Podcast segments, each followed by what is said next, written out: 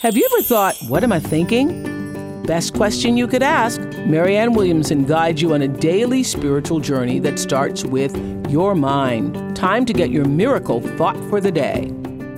This is Marianne Williamson with your miracle thought for the day. Today is a quote from the poet Rumi Burdens are the foundations of ease, and bitter things the forerunners of pleasure. Let me read that again.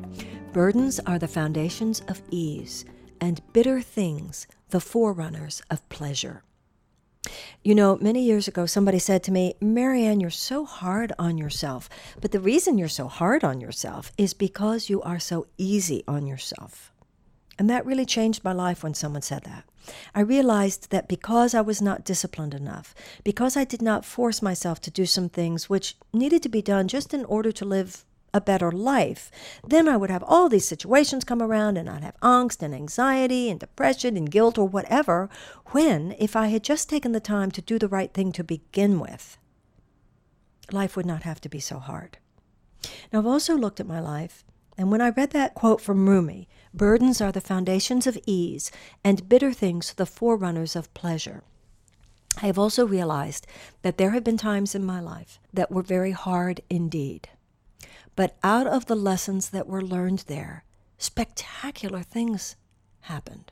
Spectacular things that could not have happened had I first not had to clean out whatever was cleaned out by those difficult times. Now, when you're going through a difficult time, you're not saying to yourself, Oh, I see the lesson here. Not necessarily. And during the time when you are just healing from the pain of that difficult time, you're not necessarily seeing the lesson. But time does have a magical way, a miraculous way of opening the heart to understand things that maybe we didn't understand during the bitter days. And if you do that, then you realize that the burdens are the foundations of ease, that some of the burdens that you have experienced in your life have delivered you to a place within your own consciousness, have delivered you to a space in your own being, which allows you ease in a way that you would not have had the burden not first been there. Bitter things, Rumi says, bitter things, the forerunners of pleasure. Once again, you get to a point in your life when you realize that some of the most bitter circumstances turned out to have taught you things that now enable you to know pleasure and joy as you never could before. So let's not judge what's happening, and let's not judge what happened. Let's only ask, what is this calling me to do? What is this calling me to be? Remember, the Course says you keep trying to tell life what it means. Instead, ask life what it means. If you assume that every single situation, every aspect of every situation, comes with a lesson, comes with an opportunity to be bigger than you were before, to be stronger than you were before, to be more compassionate than you were before, to be more excellent than you were before, then that means that even here lies the foundation of a better life.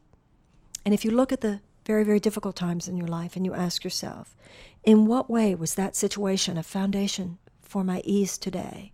In what way was that bitter thing the forerunner of the pleasure that I know today?